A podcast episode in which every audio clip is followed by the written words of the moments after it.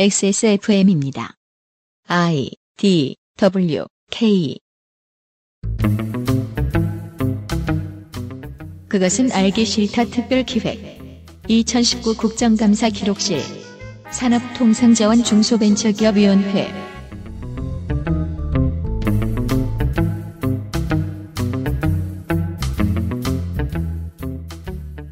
XSFM 19 국정감사 기록실 산업통산 중소자원 중소산업통산 자원중소벤처기업위입니다.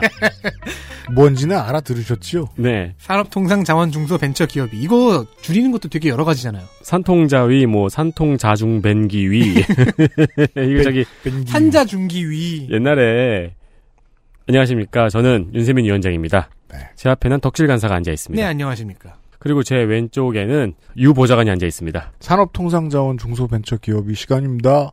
저렇게 쉽게 하면은 앞에 거 다 편집되고 이것만 나가는 거죠. 그렇구나. 밑에 대본 보면 나와요. 아무튼 컴스테이션 트루패밀리에서 도와주고 있는 XSFM19 국정감사 기록실 잠시 후 산업통상자원중소벤처기업위원회의 국정감사 이야기를 가지고 돌아오겠습니다. 수다맨이 된 기분이네요. 이거 약간 옛날에 동대문 운동장역, 아. 동대문 역사문화공원으로 바뀌었을 때 어, 사람들 전부 다 헷갈려가지고 막 자기 맘대로 불렀잖아요. 지나갈 때마다 생각했죠. 저거 언제 외우지?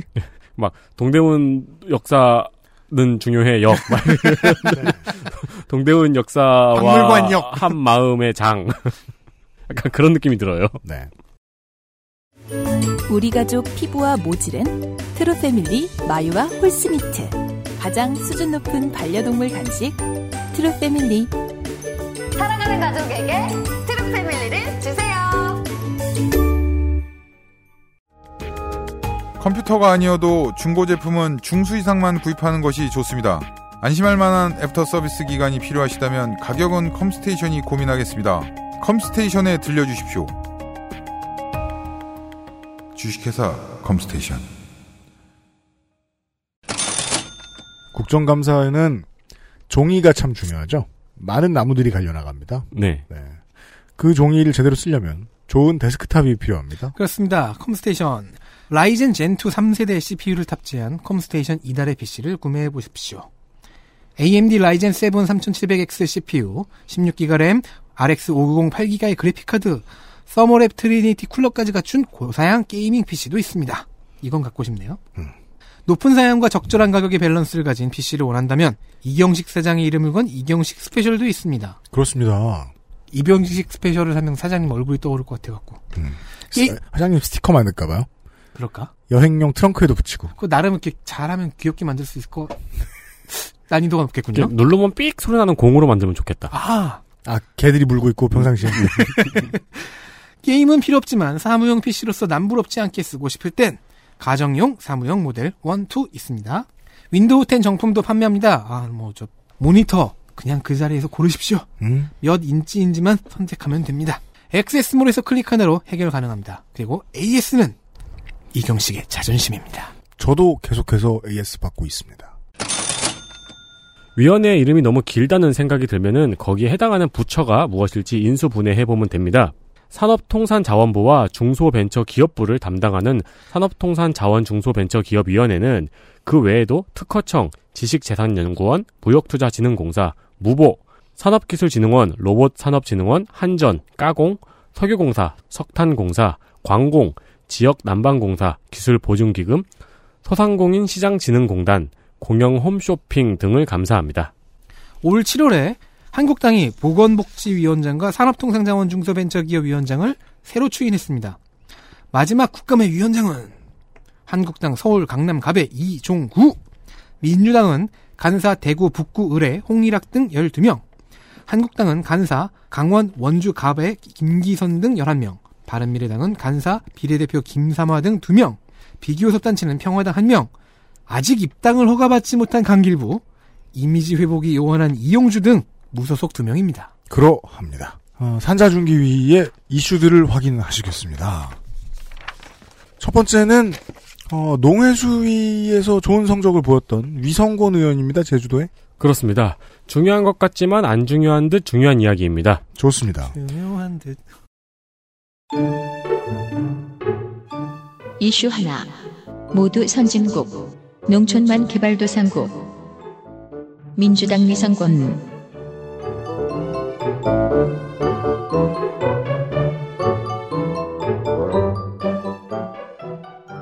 지난 7월에 트럼프는 경제적 발전도가 높은 국가가 WTO의 개도국 지위를 이용해서 특혜를 누리고 있다면서 네 가지 기준을 세워 하나라도 해당되면 개도국이 아니라는 개발도상국이 아니라는 입장을 WTO에 전달하고 WTO가 90일 이내에 개발도상국 지위 규정을 바꾸지 않으면은 미국에서 일방적으로 개도국 대우를 중단하겠다고 밝혔습니다.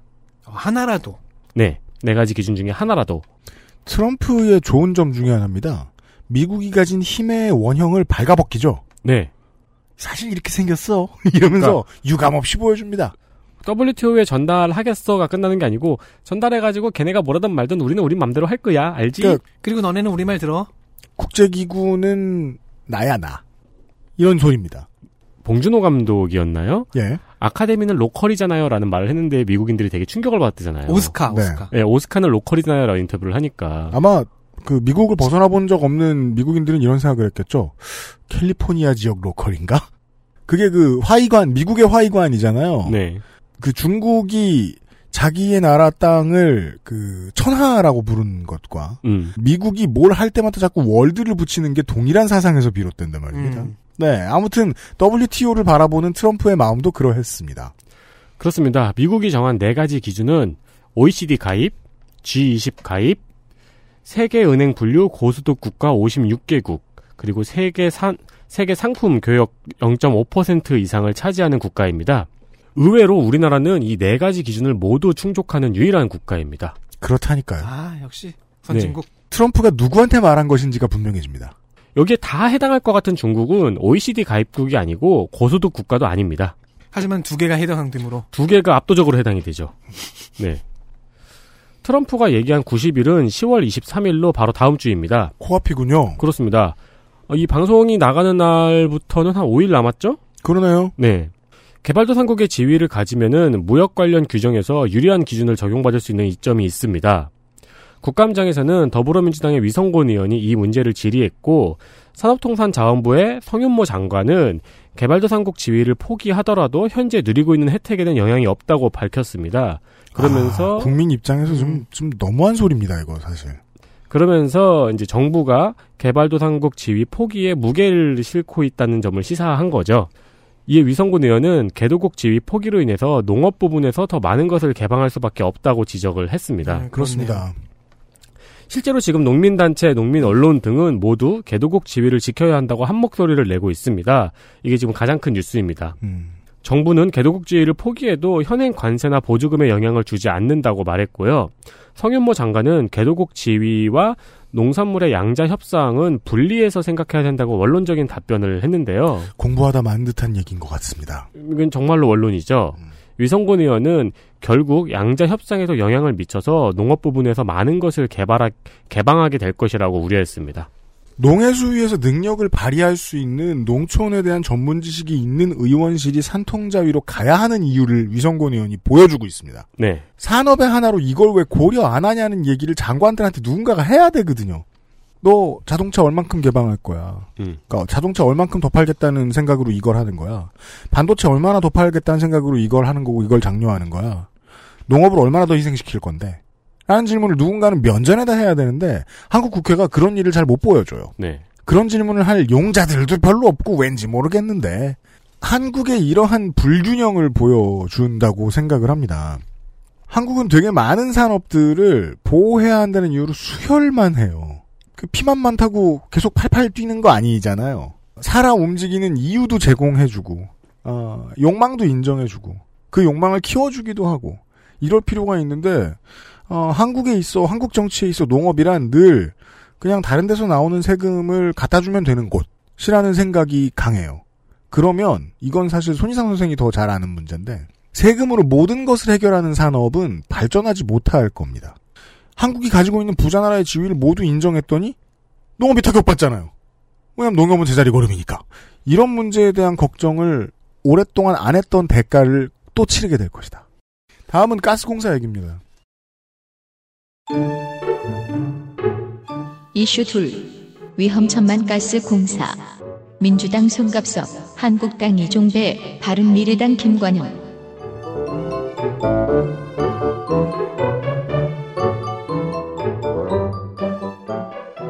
네, 국토교통위에 뭐 허그와 도공이 있었다면 음. 산통자위에는 가스공사가 있죠. 그렇군요. 1, 2, 3당에서 한 명 이상이 꼭 깠습니다. 음, 더불어민주당 송갑석 의원은 가스라는 얘기가 아닙니다. 네, 가스 안전공사의 50억 원대 종합 비리 사건이라는 걸 소개했습니다. 네. 내용을 요약해 보자면요. 어, 2002년부터 2018년까지 17년 동안 뭐 인터넷을 쓰지 않겠어요?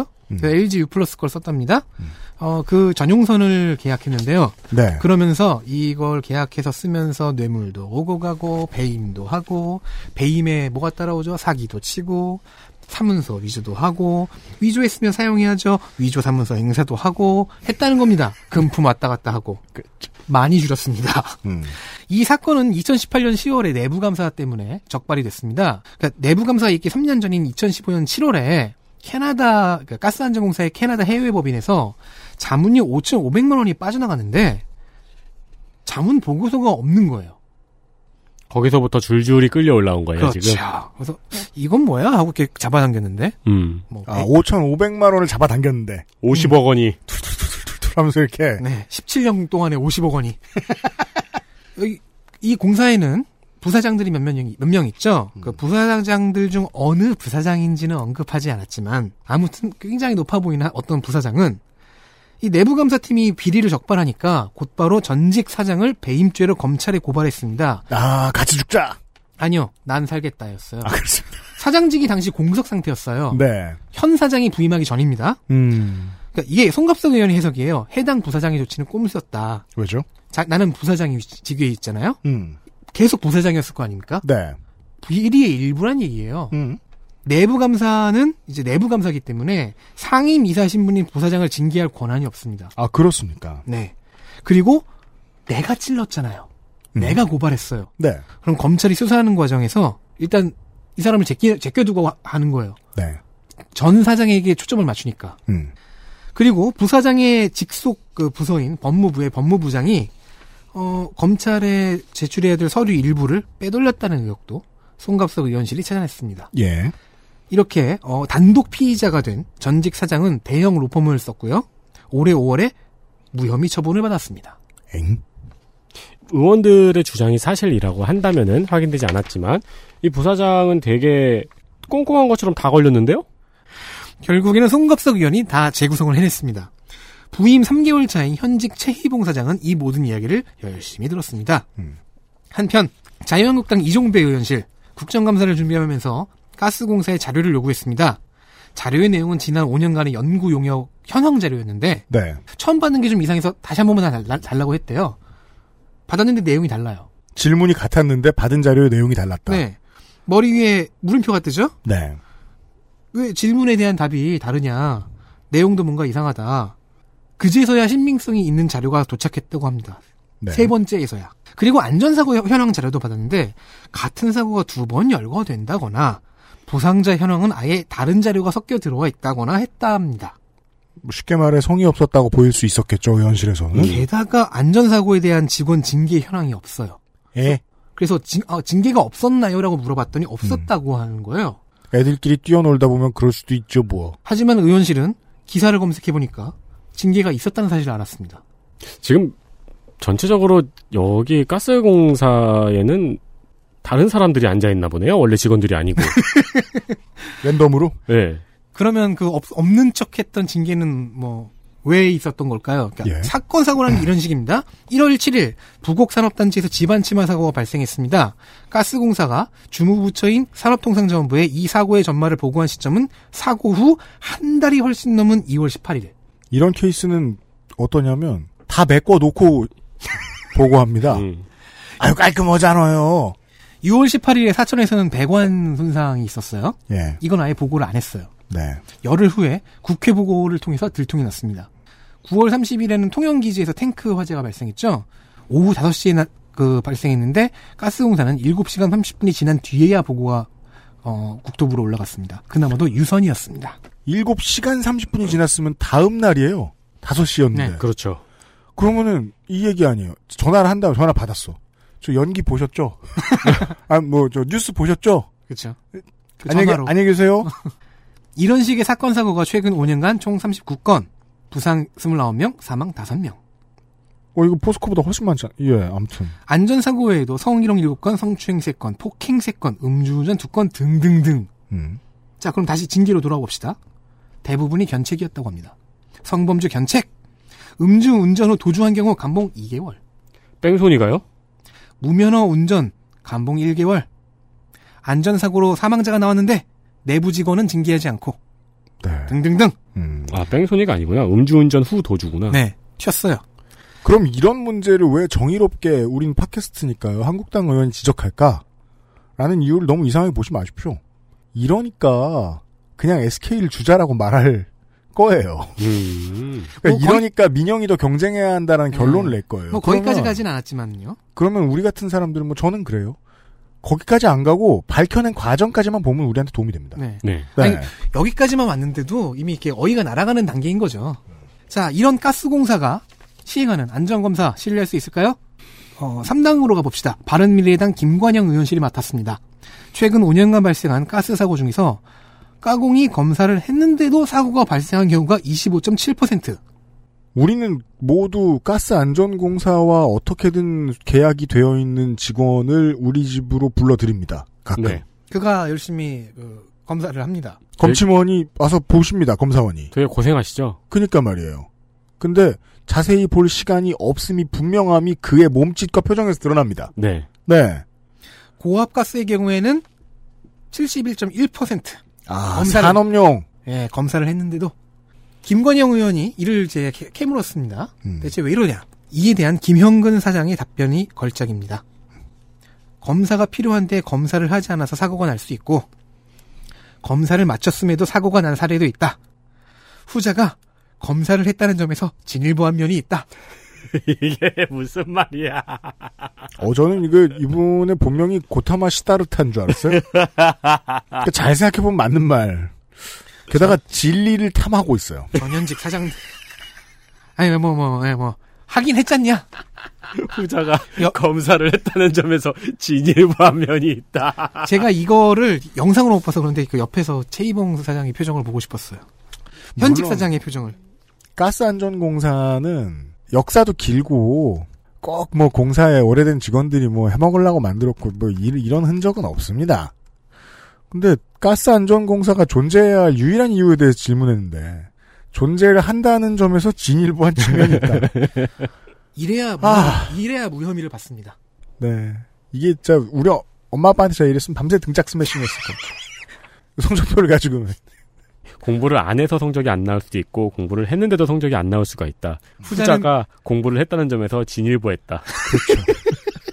그럼 그럼 답변을 하는 것보다 훨씬 심각한 린치를 당하겠죠. 답변을 하지 않는 경우보다. 우리 할머니는 방금 네가 말한 거 300번 써오라고 할 거예요. 네. 이슈 셋 거듭된 ESS 화재 한국당 이철규 바른미래당 김성광 무소속 이용주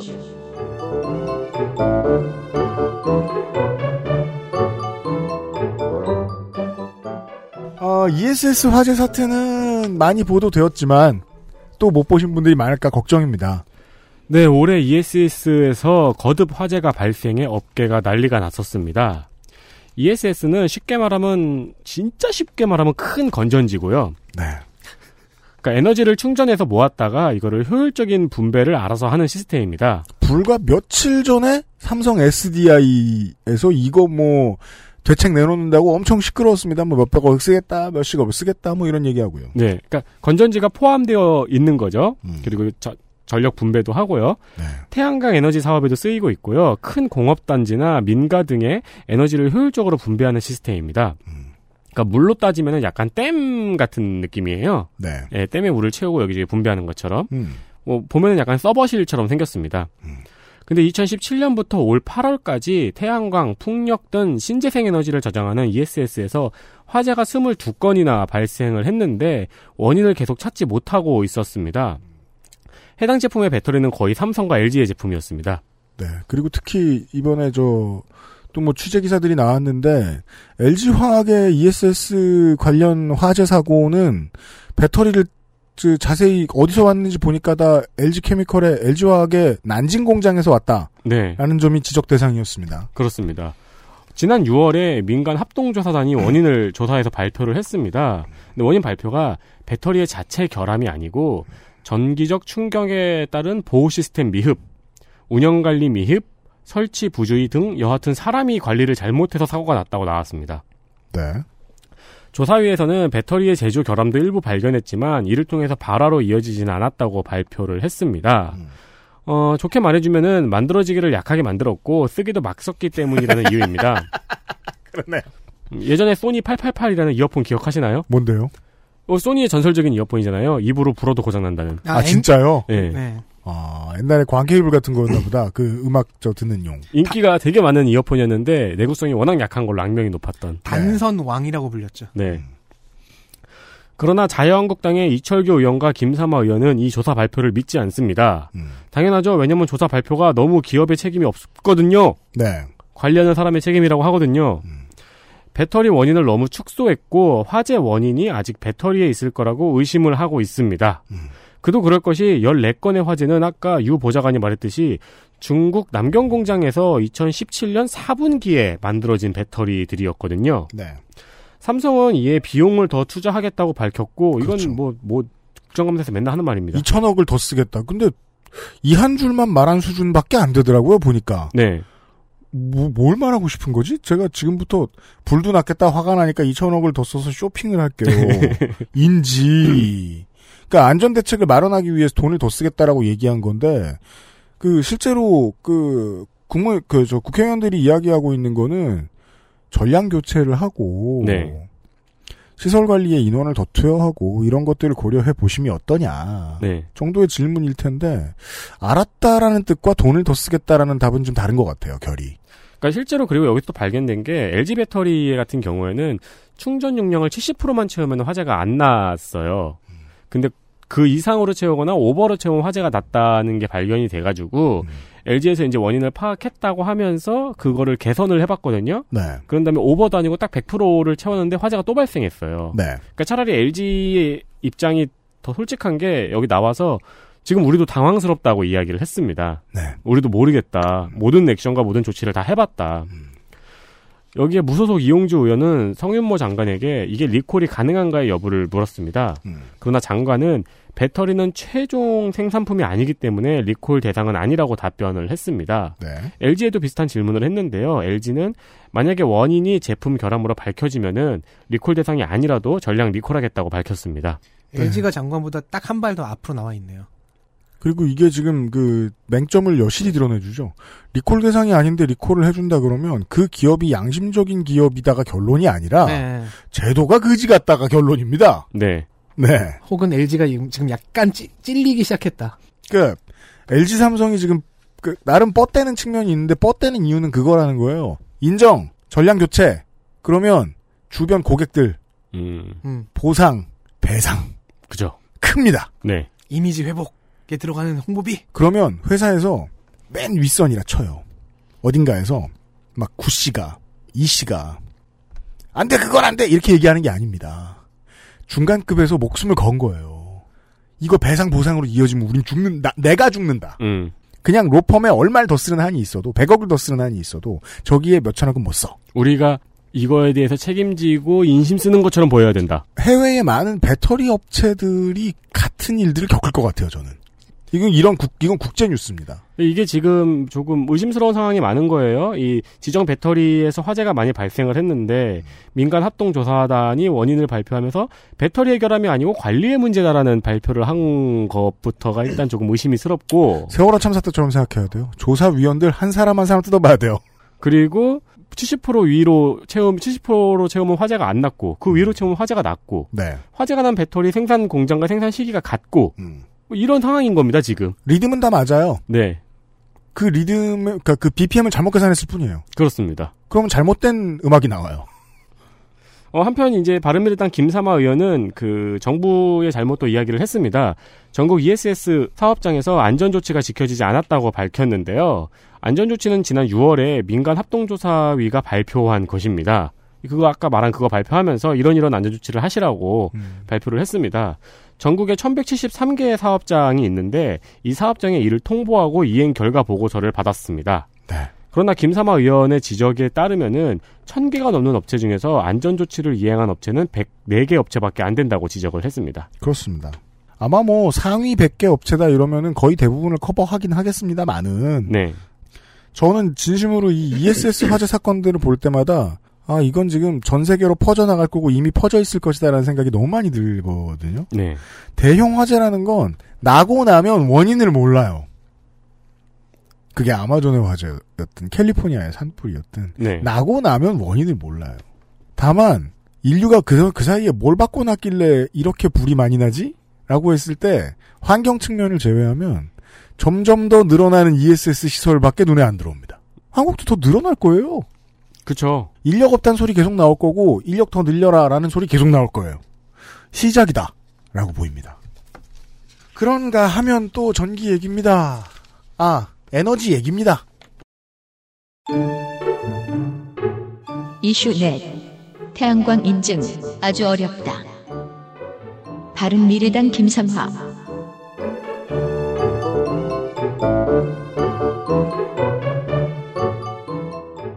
어, 디테일이 강한 바른미래당 김삼아 의원. 의원실이 이번에 어떤 제보를 받았다고 합니다. 제가 진심으로 그 얘기 하나 하고 싶어요. 일 잘할 의원들이 정치권에 들어올 때 루트 이상한 거 택해가지고 음. 고생이 많아요. 진짜요. 옆에 꽃가마가 있길래 좋은 길인 줄 알고 온 거야. 네. 고생이 많아요. 왜 그리고 처음 들어올 때는 왜 우리 같은 사람도 그런 생각할 수 있지 않을까요? 당이 뭐가 중요해? 내가 열심히 하면 되지. 요즘은 특히나 진영 논리 위에서 메시지가 나가야 돼요. 정치적인. 전 그게 좋다고 봐요. 음. 아주 좋은 일이라고 봐요. 근데 그러면 위원장께서 지적하신 대로 아유 당은 중요하지 않아. 네가 가서 키워 이러면서 바카스 광고처럼 하면 될 줄 알아. 써. 나는 또 대학교에서 공부만 열심히 했거든. 수학만 하고 몰랐지 뭐야. 이렇게 수학만 하는 사람들을 무시해 버렸네요. 그래서 정치가 뭔지 모르고 저 멀리 꽃가마가 보이길래 왔다가 난 되게 열심히 하고 사는데 아무것도 모르는 사람이 그렇게 숫골이었냐면서 욕이나 먹고 고생들이 많습니다. 네. 예. 어, 꼭 이 정당의 일부 의원들 고생이 많습니다. 어떤 제보였냐면 일부 태양광 발전 사업자들이 설비 인증을 받는 과정에서 그 가중치, 그러니까 추가 점수 같은 건데 네. 그걸 받기 위해 설비 상황을 허위로 신고하는 경우가 있다. 제 상식에서는 뭐 이해되는 선이에요. 그런 사기는 흔해요. 네. 뭐 저는 맨 처음에 이 얘기를 봤, 들 읽었을 때 음. 뭔 말이야? 뭔 이해가- 말인지 설명해 드릴게요. 네. 박근혜 정권 때 저희 같은 업체들을 말살하기 위한 방법이 필요했어요. 근데 박근혜 정권 때라고 민주국가 아니었습니까? 함부로 막 내란 선동 이러면서 우리 회사를 없앨 수는 없었어요. 음. 우리 회사 같은 업체들이 많았어요. 어떻게 했느냐? 어, 5인 이상 사업장이 아니면 언론사로 등록할 수 없게 만들었어요. 네. 네. 그래서 저는 그때부터 덜컥 겁을 먹었어요. 그 법안이 추진될 때부터. 와, 지금부터 얼마를 더 벌어야 5인을 정규직으로 붙이지? 나 포함해도 되나? 막 이 모든 걸 막 다 알아봤어요. 음. 내 주위에 있는 인간들은 더 이상 데리고 오고 싶지 않은데. 근데 만약에 그죠? 더는 안 되는데. 그, 어, 만약에 새누리당이 정권 재창출에 성공했다면 그 법안은 통과됐고 네. 지금쯤 운영되고 있었을 거거든요. 네. 저는 가라를 칠 방법을 연구했겠죠. 이 헛, 헛개비가 필요한데 말이야. 홍의 장군들이 한 두 명만 있으면은 나 어떻게 다섯 명을 만들어 보겠는데. 네, 비슷하지만 다르고 다르지만 비슷합니다. 설명해봐요. 현행 제도에 따르면요, 어, 태양광 사업자가 설비를 설치해요. 발전기, 뭐, 저장소, 뭐 이런 거. 그럼 전기 안전공사가 먼저 와서 안전 검사를 합니다. 그걸 받, 받았죠? 그 다음에 에너지공단이 와요. 그러면 에너지공단에 무슨 인증서 같은 걸 신청을 해요. 예. 이게 뭐 RED였나? 네. 인증서에는 가중치가 있는데 설치 장소, 설치 조건에 따라 주어지고 이 가중치를 생산 전력에 곱해서 지원금이 나옵니다. 즉 가중치가 수익의 열쇠인 겁니다. 아, 그렇군요. 이 가중치를 받는 발전소 숫자가 급격히 늘어나고 있습니다. 그리고 발전소 숫자도 급격히 늘어나고 있겠고요. 네. 그러면 설비 상황을 허위로 신고하면은 아 전기안전공사나 에너지공단 직원이 이렇게 검사 나왔다가 보고서 들키지 않을까? 들키지 그러니까 않겠네요. 이게 지금 그거잖아요. 그 진짜 쉽게 설명하면은 우리 집 마당에 태양광 발전소를 선- 설치하면은 내가 예를 들어 뭐 100의 전력을 생산하면은 곱하기 1 해가지고 100만 원을 받는데 옥상에 가- 네. 설치하면은 가중치가 뭐 2다. 곱하기 2 해서 200만 원을 받는다. 네. 이런 거잖아요. 아니면 뭐 지하실에 설치하면 0.5, 아, 그, 1.5여서 음. 150만 원을 받는다. 음. 음. 아, 그러면 그걸 뭐, 안전검사 나오고 인증서 받으러 온 전기안전공사나 에너지공단의 직원, 없을까요? 인증 인력의 숫자가 문제였습니다.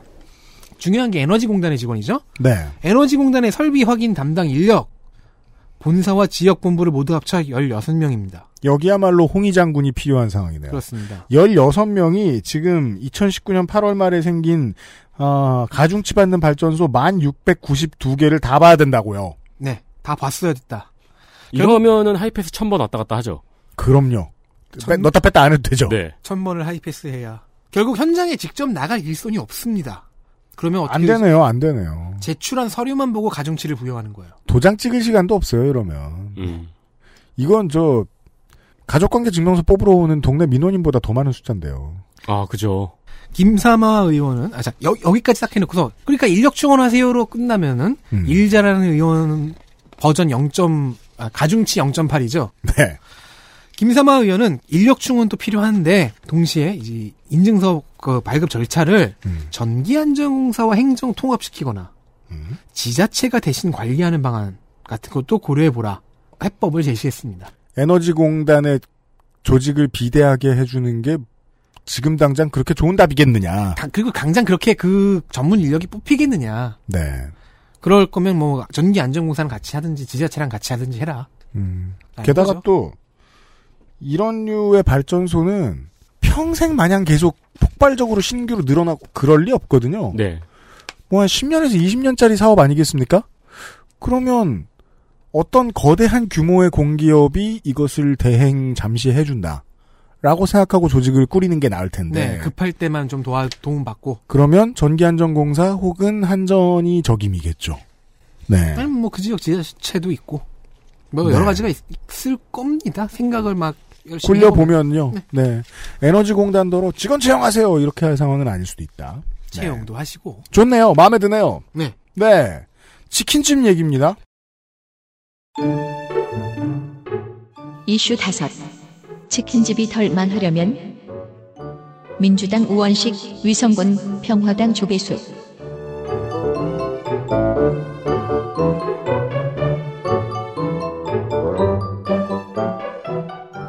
그렇습니다. 더불어민주당 우원식 의원실입니다. 편의점 주요 3사의 매장이 주요 3사 하면은 우리가 알고 있는 그 세 개죠? 7. G. G요? C. 아, G. 네. 네. 7GC. 네. 그렇습니다. 9세대는 L. 그렇죠. F. 옛날 로손 이런 것도 있었어요. 아, L. 그 일본으로, 네. 네. 철, 철수했죠. 에루 다섯 개의 한계 L우.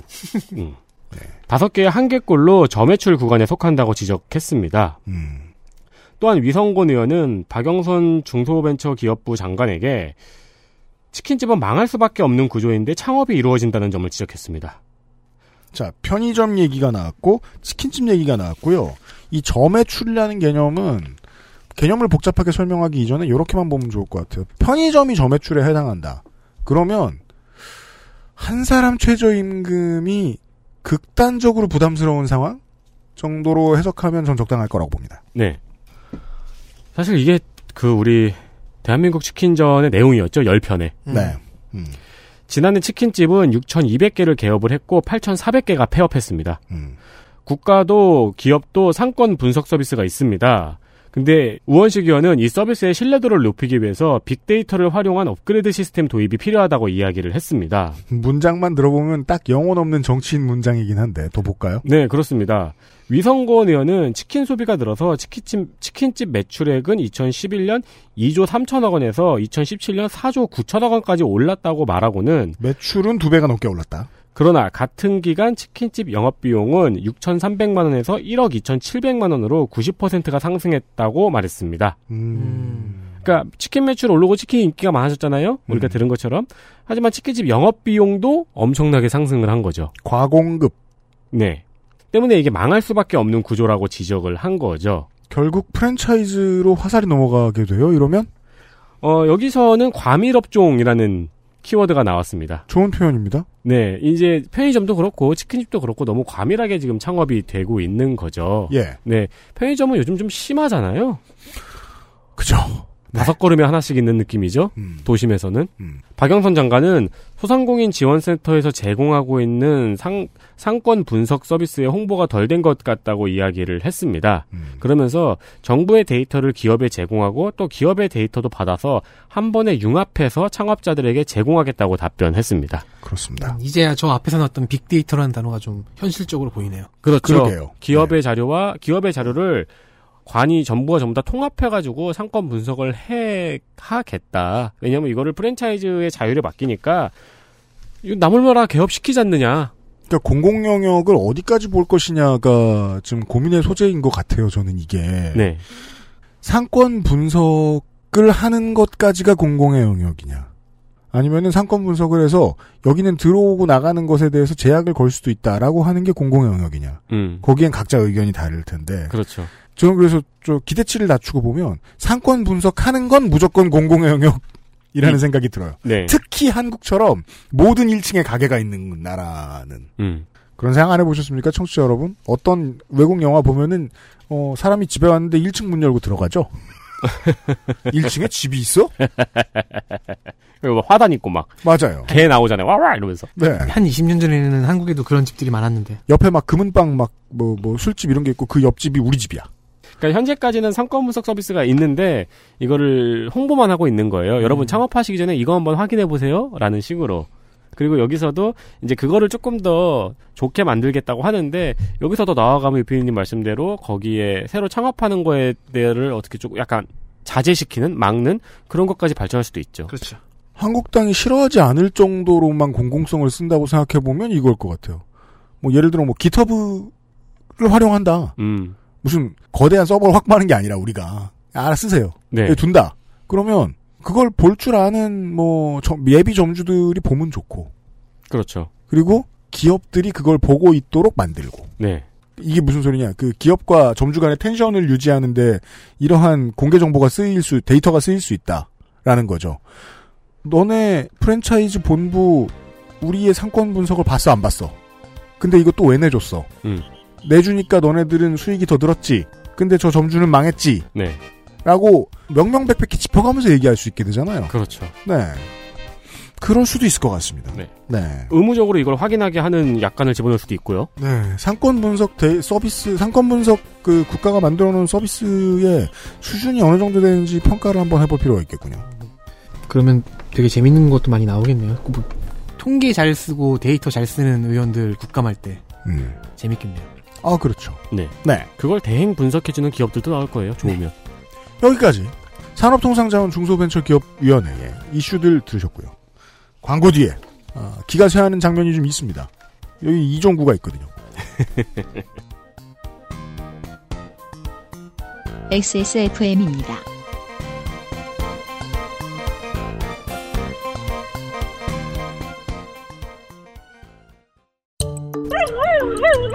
살짝 항의할 때도 크게 한 소리 할 때도 하고 싶은 말이 많을 텐데 다 알아듣진 못하는 집사들의 선택 더 많이 알아보고 꼼꼼히 챙겨서 트루 패밀리 가장 수준 높은 반려동물 간식 트루 패밀리 사랑하는 가족에게 트루 패밀리를 주세요.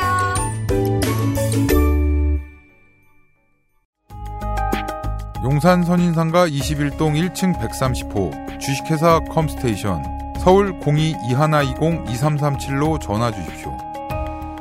주식회사 컴스테이션 XSFM 2019년 국정감사 기록실 산업통상자원 중소벤처기업위원회 시간입니다. 이종구 시간! 장면 하나. 이종구 하면 욕설, 욕설 하면 이종구. 네, 이번 국감에서 주목받는 욕설 베스트 3 안에 들어갑니다. 네. 아직 국감은 끝나지 않았지만 아마 제 생각에는 갱신되지 않을 것 같습니다. 자유한국당의 이종구 위원장입니다. 네. 우리 강남갑의 이종구 의원. 네.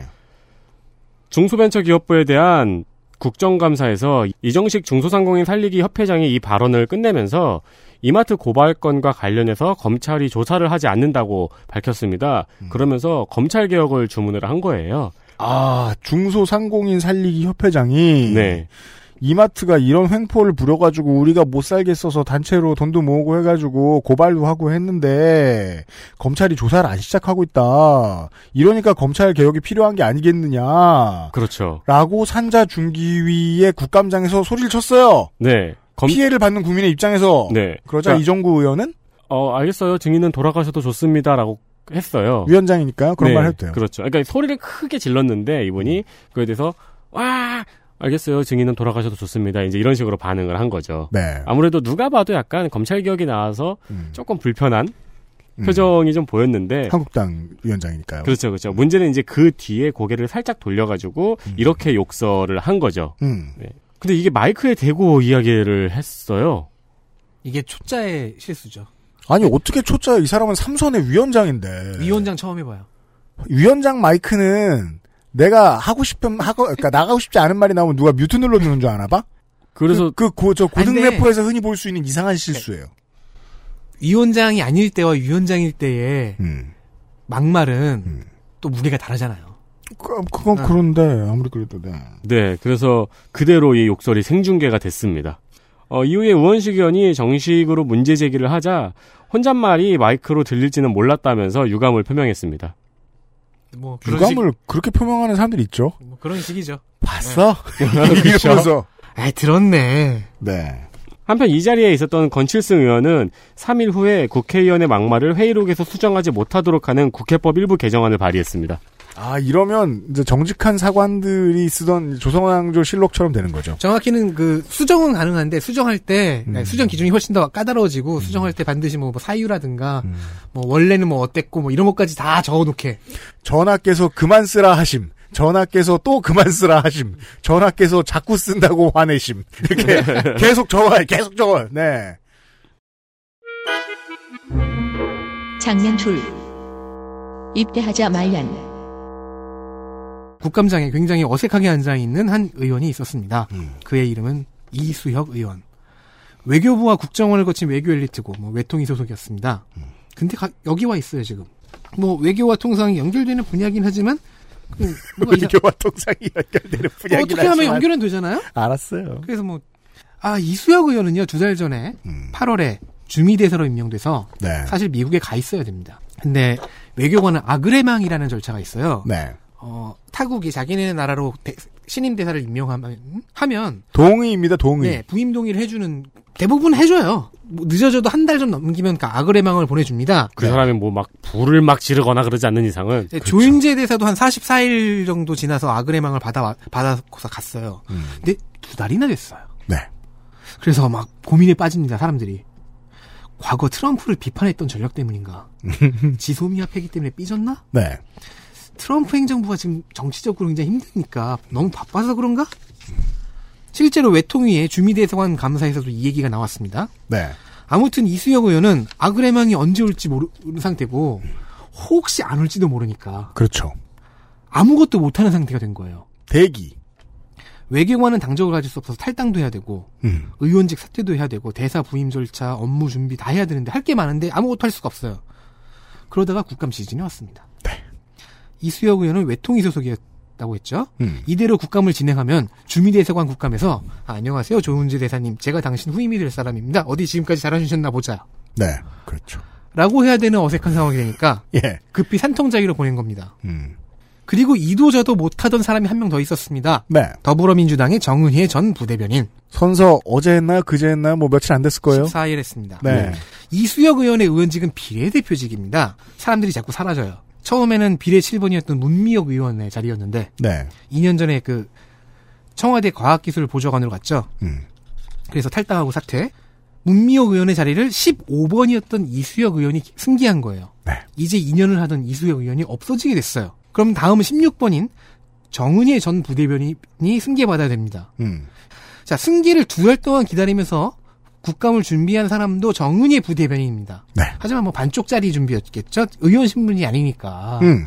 뭐 자료를 요청하거나 네. 뭐, 보좌관의 도움을 받거나 좀 높- 뭐 중요한 정보에 접근이 안 될 수도 그렇죠. 있고. 지금 네. 어, 국회의원이 된 게 사실상 확실하기 때문에 인터뷰도 했어요. 그쵸. 당선 사례를 대신한. 음.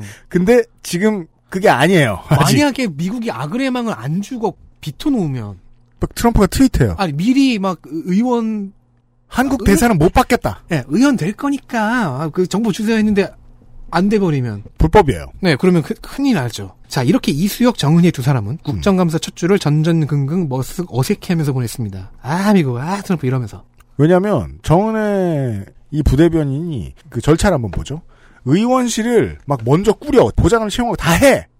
그러면은 국회 이름으로 그 계약서를 쓰고 국감을 준비해야 되니까 공문을 보내야 돼요. 뭐 보내, 뭐 보내, 뭐 보내. 네. 공문 다 보냈어. 근데 트럼프가 트윗했어. 딴 사람 보내. 저 대사 안 돼. 예. 그러면 정은혜 의원은 정은혜 부대변인이 뭐가 되죠? 사문서 위조 및 행사가 됩니다. 네. 월권도 아, 공문서군요. 네. 공문서 위점이 공문서 행사 뭐 월권도 들어갈 것이고 네. 그리고 10월 10일 드디어 미국의 악의 망이 도착했습니다. 네. 이수혁 의원은 가뿐하게 탈당 사퇴 다 마치고 드디어 부임 준비를 시작했고요. 정은혜 전 부대변인은 절차를 마치고 14일 국정감사를 처음으로 정은혜 의원으로서 등원했습니다. 네. 그리고 정은혜 의원의 임기는 이제 6개월 남았습니다. 그죠? 만약에 뭐 정은혜 의원을 되게 싫어하는 기자가 있어. 그러면은 어, 국감 때 아무것도 안 한다고 저런 의원에게 배지 줘서 아. 되겠느냐. 음. 뭐라고 할 거예요. 그래도 열심히 했어요. 잘, 그, 처음이라서 잘 못했을 뿐이지. 모르는 걸 물어봤을 거예요. 아니 그리고 이수혁 의원이 이렇게 몇 개 줬겠죠. 네. 뭐 요즘은 많이 없어진 관례인데 그 보좌관 승계를 좀 했을 수 있죠. 어, 아, 그건 해줘야 돼. 이경, 이 경우에 해야 돼요. 뭐, 시작하자마자 말년입니다. 근데 제가 이거 궁금한 건데. 네. 이수혁 의원 같은 경우는 2년 했고, 정은혜 의원 같은 경우는 이제 6개월 할 거잖아요. 네. 근데 이 두 사람 다 비례지 않습니까? 네. 이 사람들은 다음에 총선에 나올 때 지역구로 나와야 되나요? 아, 좋은 질문입니다. 비례를 비례로 재선하는 것 불법 아닙니다. 아, 닙니까 룰에 있습니다. 할 수 있어요. 음. 근데 관례상 아무도 그렇게 못할 뿐이에요. 음. 그러면 문미옥, 이수혁, 정은혜 같은 이런 의원들은 새누리당의 이자스민 의원이 한번 네. 지역구 안 잡고 음. 재선도 비례로 해보겠다라고 도전하려고 했던 적이 있었어요. 아, 근데 당에서 그, 그 양반의 특수성상. 네. 그 아직까지는 아무도 생각만 해보고 실천한 적이 없을 뿐이에요. 그냥 미지의 영역이지 불법은 아니에요. 전 그 이 새 의원이 만약에 다시 도전을 하겠다고 하면은 어떻게 되나 좀 궁금해서 문미옥, 이수혁, 정은이 이세 분은 관리의 음. 힘으로 인해, 인해 지역구를 네. 구해야 됩니다. 관례 때문에 셋이 합하면 4년이네요. 네. 네. 그럼 그, 그렇게 해서 한 명으로 나가죠. 갈발보에서 지역구 하나 정한 다음에 아, 원팀 협약식 같은 뭐. 거고 네, 네. 우린 원팀인데 이러고 그렇게 막 그 2인 삼각 같은 거 하고 다니고. 한 명은 기술 관료, 한 명은 외교 관료, 한 명은 당직자인데 그리고 원래 탈당하려면 원팀 협약식 해야 돼요. 아, 네, 맞아요. 아 두 명은 이미 탈당했잖아요. 네. 그러면서 막 뭐 예를 들어 미리 해놨네. 동작구 뭐 동작구의 켈베로스 막 이러면서 세 명이서 장문 셋. 알아서 해요 박영선. 아, 윤한홍 자유한국당 의원은 중소기업과 해외 바이어의 매칭 사업이 전통시장의 경우 예산이 부족해서 그림의 떡이라고 지적을 했습니다. 네. 그 매칭 사업이 제대로 이루어지지 않고 있다는 거죠. 음. 그러자 박영순 장관은 박영선 장관은 그건 기재부 소관이라고 답변을 했습니다. 네. 그러자 윤한홍 의원이 장관님 의지에 달렸다면서 기재부 탓하고 국회 탓하려면 뭐하러 장관했냐. 어 그러면서 NC 다이너스의 양의지 선수를 소환을 했습니다. 의지를 얻는 건 힘든 일입니다. 야구계에서는 특히나. 그렇습니다. 그걸 현질에서 얻을 수 있는 건 김택진밖에 없어요. 네, 우리가 아는 국정감사라면 여기서 여당 의원들이 기재부 얘기를 왜 여기서 하냐. 음. 그걸 왜 박영선 장관한테 따지냐라면서 이제 싸움이 한 차례 일어날 것 같잖아요. 네. 네. 근데 이- 이때 민주당 박범계 의원이 맞는 말 했네 라면서 장관이 깃발을 들라고 맞장구를 쳤습니다. 네. 네. 그러자 여야 의원이 모두 힘내세요. 뭐 세게 가라고 세게 하면서 덕담을 나누었습니다. 아 기재부한테 얘기해. 네. 대통령께 건의하세요.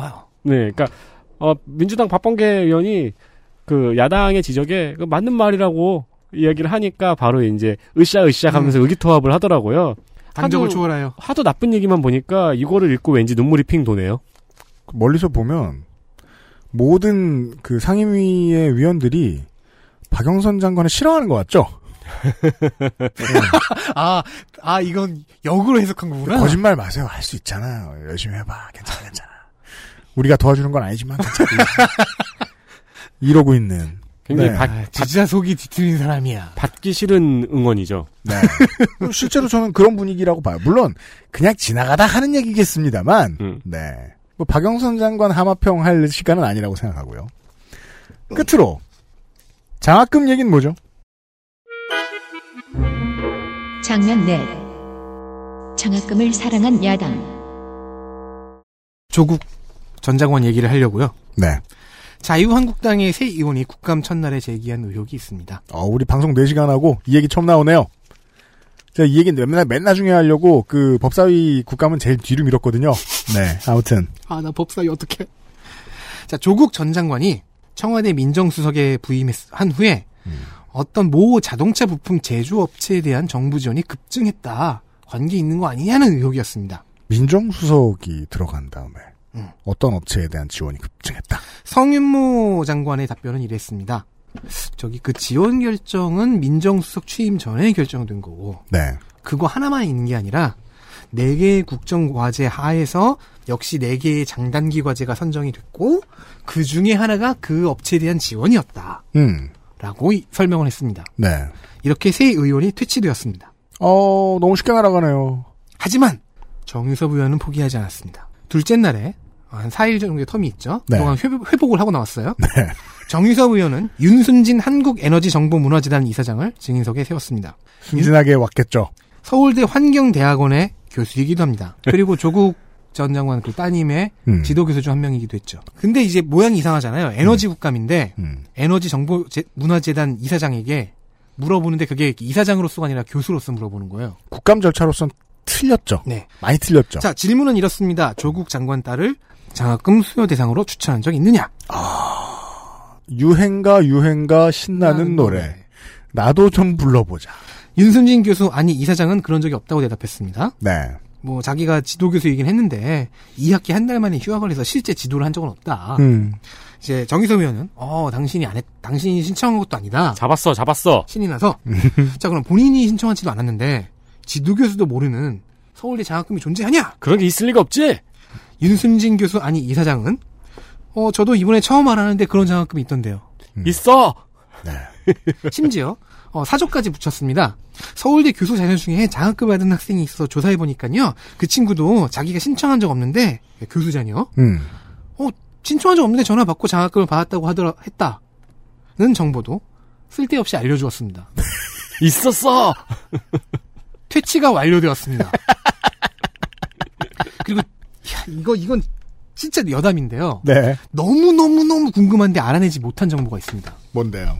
그 머니투데이 더산백의 김한희 기자가 음. 산통자위의 첫날 국감을 이제 한 줄평 쓰면서 정유섭 의원 항목 한 줄평 이렇게 적었어요. 네. 우리 경제는 디플레이션이라규 느낌표 두 개.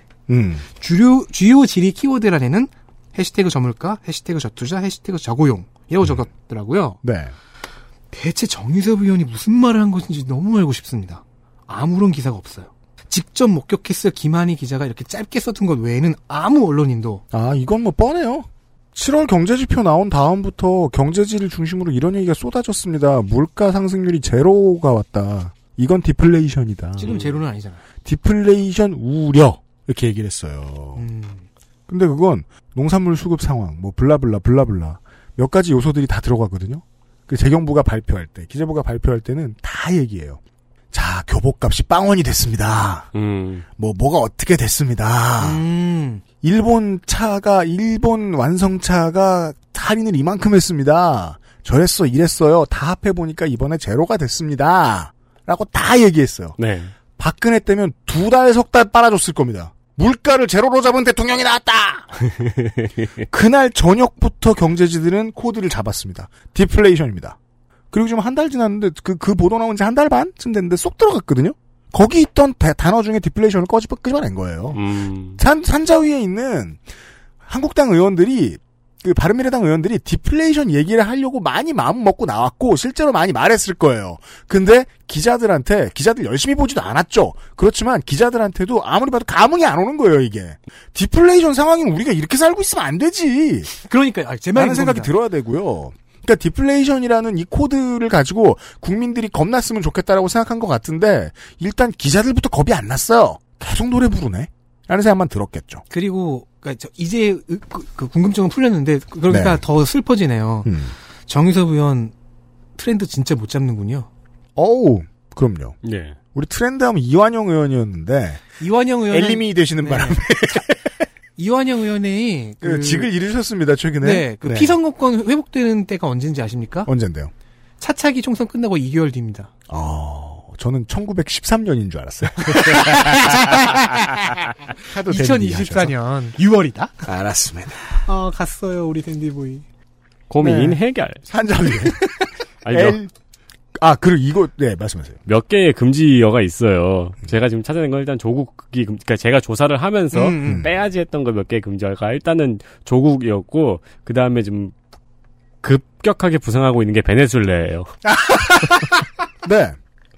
이 디플레이션이라는 단어 하나를 맥락 없는 단어 하나를 끄집어냄으로써 베네수엘라를 자꾸 등치시키려고 네. 하는데 아 그런 용도군요. 베네수엘라한테 큰 실례입니다. 거기가 얼마나 큰 경제적 고생을 하고 있는지를 알아본다면요. 그렇습니다. 경제 문제 때문에 살인이 무진장 나오고 막 이래야 돼요 지금. 조국 얘기 나오면 뒤로 날아가고, 베네수엘라 나오면 위에서 물 떨어져야 돼요, 지금. 산자위 아 전 마지막으로 나가면서 이 얘기를 하고 싶어요. 그래서 어 한국 에너지 정보 문화재단의 그 이사장을 갖다 놓고 쓸 수 있는 시간을 이렇게 써버렸어요 야당 의원들이. 에너지 정보 문화재단이 하는 사업이 많거든요. 아무것도 못 하긴 했습니다 국회가 1년에 한 번 제대로 부를 수 있는데 퇴치나 당하고 퇴치나 당하고.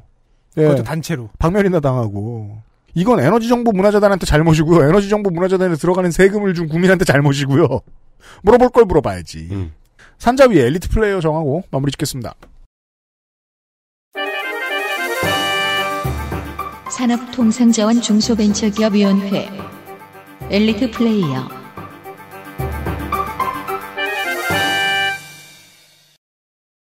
네, 저는 오늘 불량상 어, 소개는 못했지만 더불어민주당 경기 화성병 권칠승 의원을 선택했습니다. 네. 이건 산통자의 붙박이 의원이에요. 음. 지난 국감에서도 계속 폭넓고 핵심을 짚는 시야를 보여줬는데요. 금년에는 시야를 쫙 좁혔어요. 뭔데요? R&D 예산 감사에 집중하니까 음. 효율이라는 것이 폭발해버렸습니다. 아, 그래요? 마음에 드나 보네요. 만나는 7개 정도의 그 음. R&D 관련 음. 그 연구 예산을 받는 피감 기관을 음. 탈탈탈 털었습니다. 그렇군요. 효율이 있는지 없는지 이건 기대할 만한지 향후 효율은 기대할 만한지 이건 더 기다려야 되는지 아닌지 틀 하나를 만들어서 이걸 잘 접목시키면서 네. 어, R&D 쪽을 혼자서 평정을 다 해버렸습니다. 네.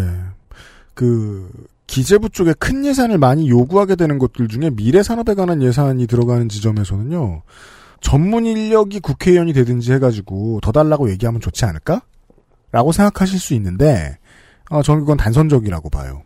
보좌관 오래 하고, 그냥 정치인 정치인 유닛 있죠? 그런 사람들이 원래 예산 나누는 일에는 저는 가장 전문가와 적임자들이라고 보거든요? 왜냐면, 하 갈등과 욕망을 봉합하는 일들을 하니까 밸런스를 맞추는 일들을 하니까 특히나 R&D 예산은 눈 부릅뜨고 계속 쳐다보는 정치적인 집중력이 필요한데 아 인양반은 정치인 정치인 유닛입니다. 네, 보좌관 생활부터 사회생활 시작한 약간 R&D 덕후 같아 보이기도 하고 재밌을 거예요 R&D 덕후하면 제일 좋아하는 글자 R과 D.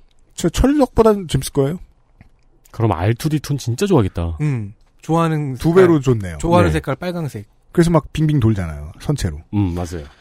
다음은 누굽니까? 바른미래당 비례대표 김삼아 의원입니다.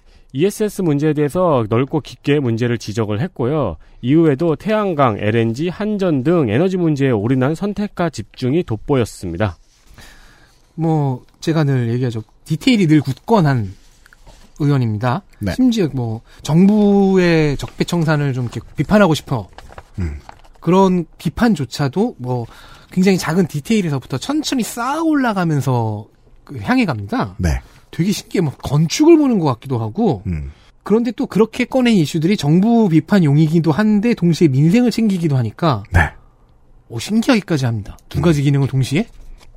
그리고 더불어민주당 광주 서구갑의 송갑석 의원 숨겨져 있는 그 비리 사건처럼 숨겨져 있는 사건의 전말을 찾아내는 그 수사 능력 네. 그거를 풀어내는 지리 능력 다 탁월합니다. 예, 가스공사의 비리백화점 사건에다가 이제 제 그걸 잘 재구성하고 의혹까지 얹- 얹은 게 딱 그 백미였죠. 송갑석 의원이 처음에 이제 국회에 등원을 하는 시기에 제가 가지고 있던 걱정은 이거였습니다. 나름 386의 뭐랄까요 그 큰 얼굴 중 한 사람인데 빛을 늦게 봤단 말입니다. 그러다 보니까 급한 마음 혹은 불만 이런 것 때문에 그냥 완장질이나 많이 하고 다니고 언론이나 많이 찾으러 다니고 지역에 이제 지역 정가 좋은 일만 해주려고 뭐 뭐 예산 따는 일만 하려고 그러고 그런 그냥 지역 보스가 하는 일 정도 하다가 그냥 조용히 사라지지 않을까라고 생각했는데 저는 지난 4년간 송갑석 의원이 정도를 걸었다고 생각합니다. 제가 본 전대협 의장들 중에 초선이 가장 초선의 성적이 가장 뛰어나다고 봅니다. 음. 전대협 의장이 반드시 국회의원을 해야만 한다면요. 그렇습니다. 지금은 아, 민주당의 광주광역시당 위원장이 됐죠. 앞으로 또 클 거예요, 이 사람이. 예, 지켜보실 필요가 있습니다. 산자위의 엘리트 플레이어들까지 선정했고, 네, 여기까지 하고, XSFM의 19 국정감사 기록실 산통자위 시간을 마무리를 짓도록 하겠습니다. 저희들은 비상시국 대책회의였습니다. 내일 이 시간에 아, 그 목요일과 금요일에 긴 방송 들어주셔서 감사드리고요. 내일 이 시간에 아, 문화체육관광위와 행정안전위 국감 시간으로 찾아뵙도록 하겠습니다. 물론 점심 시간에 음, 바쁜데 식사를 하시는 시간 2, 30분 동안에는 한 가지 주제밖에 말을 못 합니다. 하지만 집에 새는 곳 딱 한 곳만 보고 있기에는 아, 집 전체가 다 청취자 여러분 겁니다. 다른 이야 많은 에, 오래 있었던 일들을 최대한 잡아서 들려드리도록 하겠습니다. 내일 이 시간에도 두 번 찾아뵙도록 하겠습니다. 안녕히 계십시오. 안녕히 계십시오. XSFM입니다. I D W K